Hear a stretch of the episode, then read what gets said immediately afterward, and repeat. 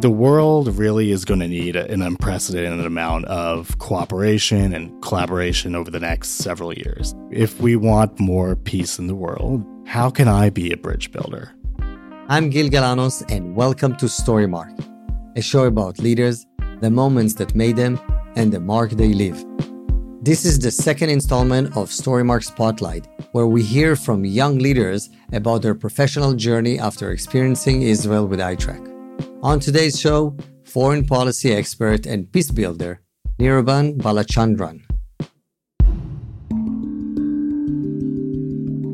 My story actually does not start in my birth year. It actually starts in the year 1951. Here's why. Because in 1951 is when my grandfather from Sri Lanka was posted as a diplomat in Indonesia. And when I was growing up, he used to tell me of his time living in Indonesia and how friendly the people there were.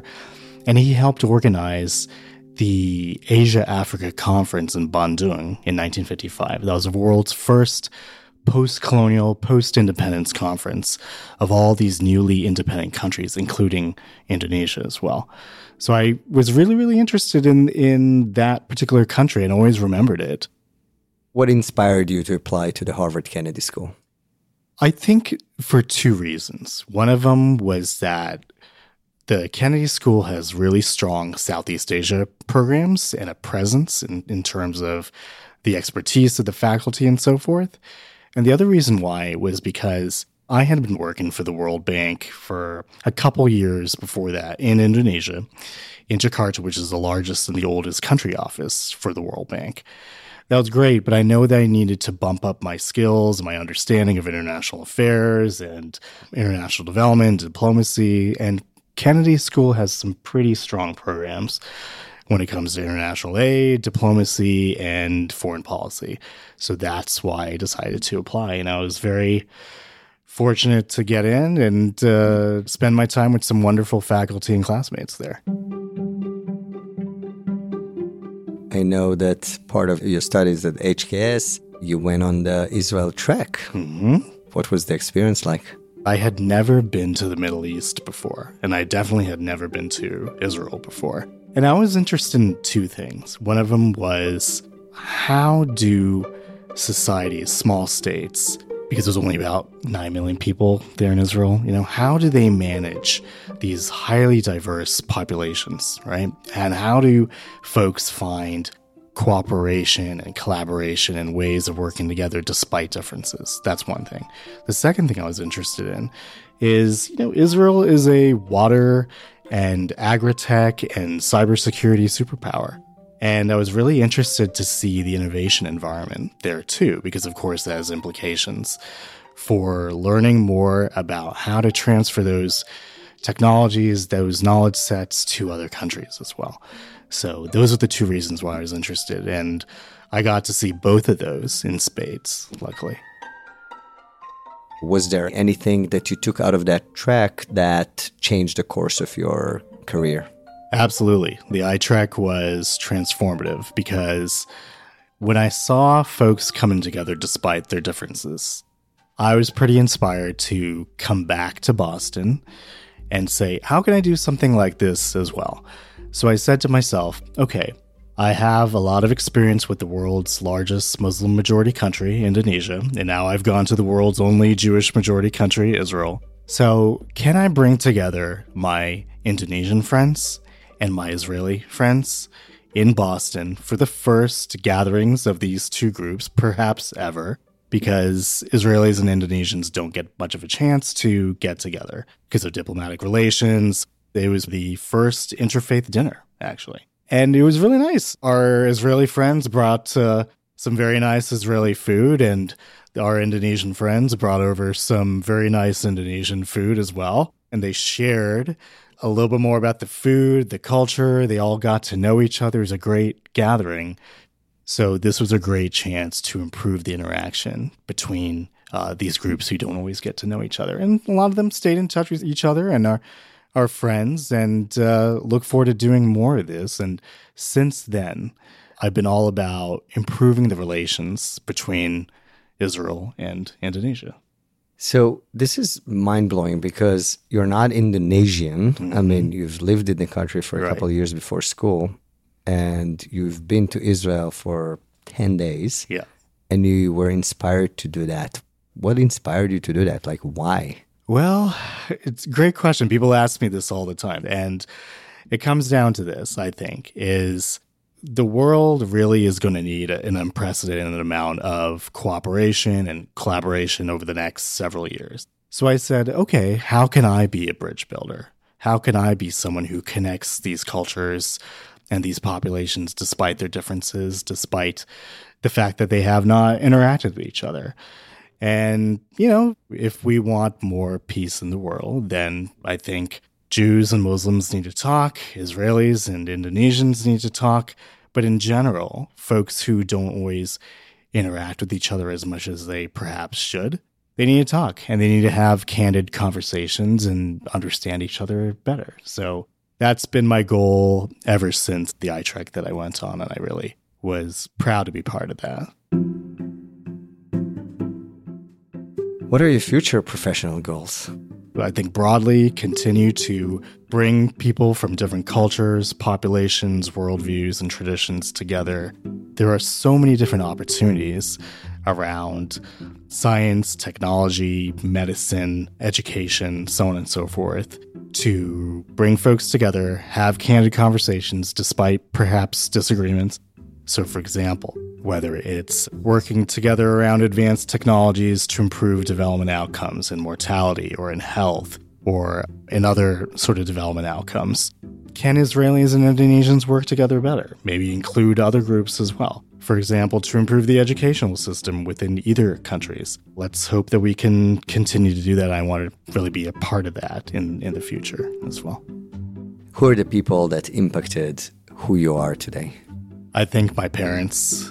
My dad came to the United States with only $8 in his pocket, and he became a doctor and helped create a lot of published research around diagnostic radiology and being able to see inside the body and detect, you know, problems in, in the body or health conditions. And he, under some really difficult circumstances, managed to prevail and my mom's a biochemist as well. So both of them really helped set some pretty high standards for myself and my two sisters, as well as really inspire us to focus on things like accepting everyone as who they are and seeing the good in even very challenging situations as well. Can you share a challenge that you had like a very tough moment that you had to deal with and how you dealt with that? After moving to Indonesia, it was a major career pivot to working in international aid and humanitarian aid. So I came to Indonesia. I started knocking on doors, whether it was United Nations or the World Bank or the Asian Development Bank or whatever it might be. And a lot of them looked at me and they said, Who's this corporate guy? You know, why does he want to join our organization? You know, like pretty much what we call the third sector, right? Which is charities, NGOs, international organizations. And the World Bank took a chance on me because I was able to explain to them, hey, I have some transferable skills. And the first uh, project I worked on actually was clean water. So we got clean water to about 159 million Indonesians all across the country. Indonesia, of course, is the world's largest Muslim majority country, but it's also highly diverse. Three time zones, 17,500 islands, 1,200 religions, 707 languages, and 360 ethnic groups as well.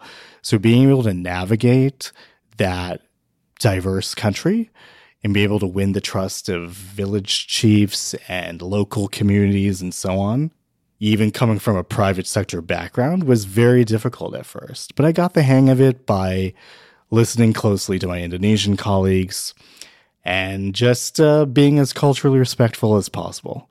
So that's probably how I was able to finally navigate that after a while.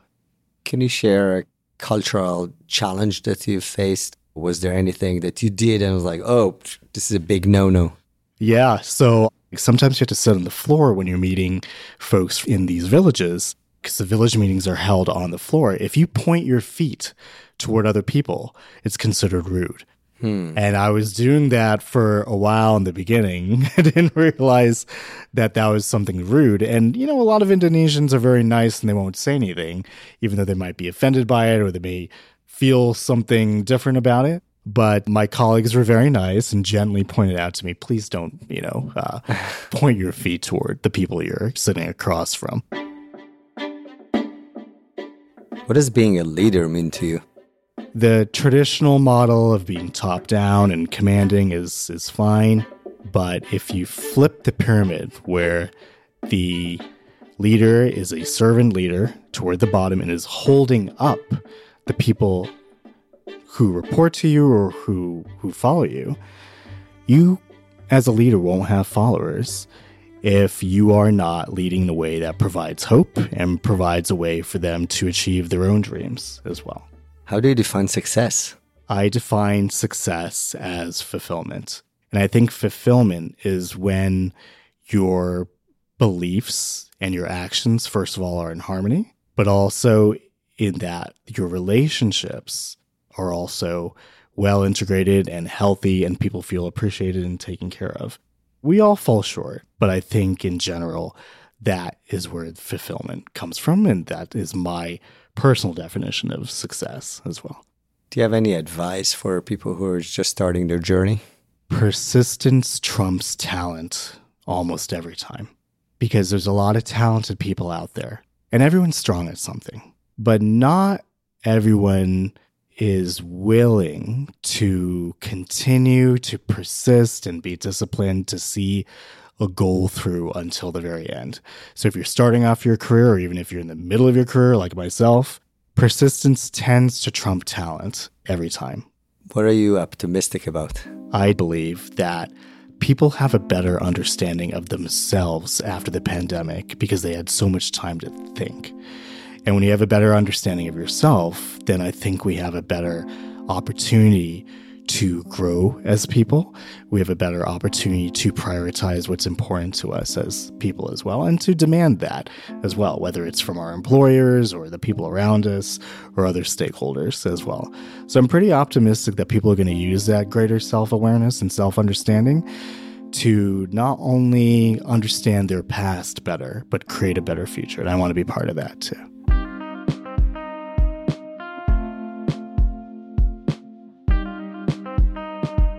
Niruban, it was incredible to have you on our show today. Thank you very much, Gil. Good to see you again. Toda. You've been listening to Storymark.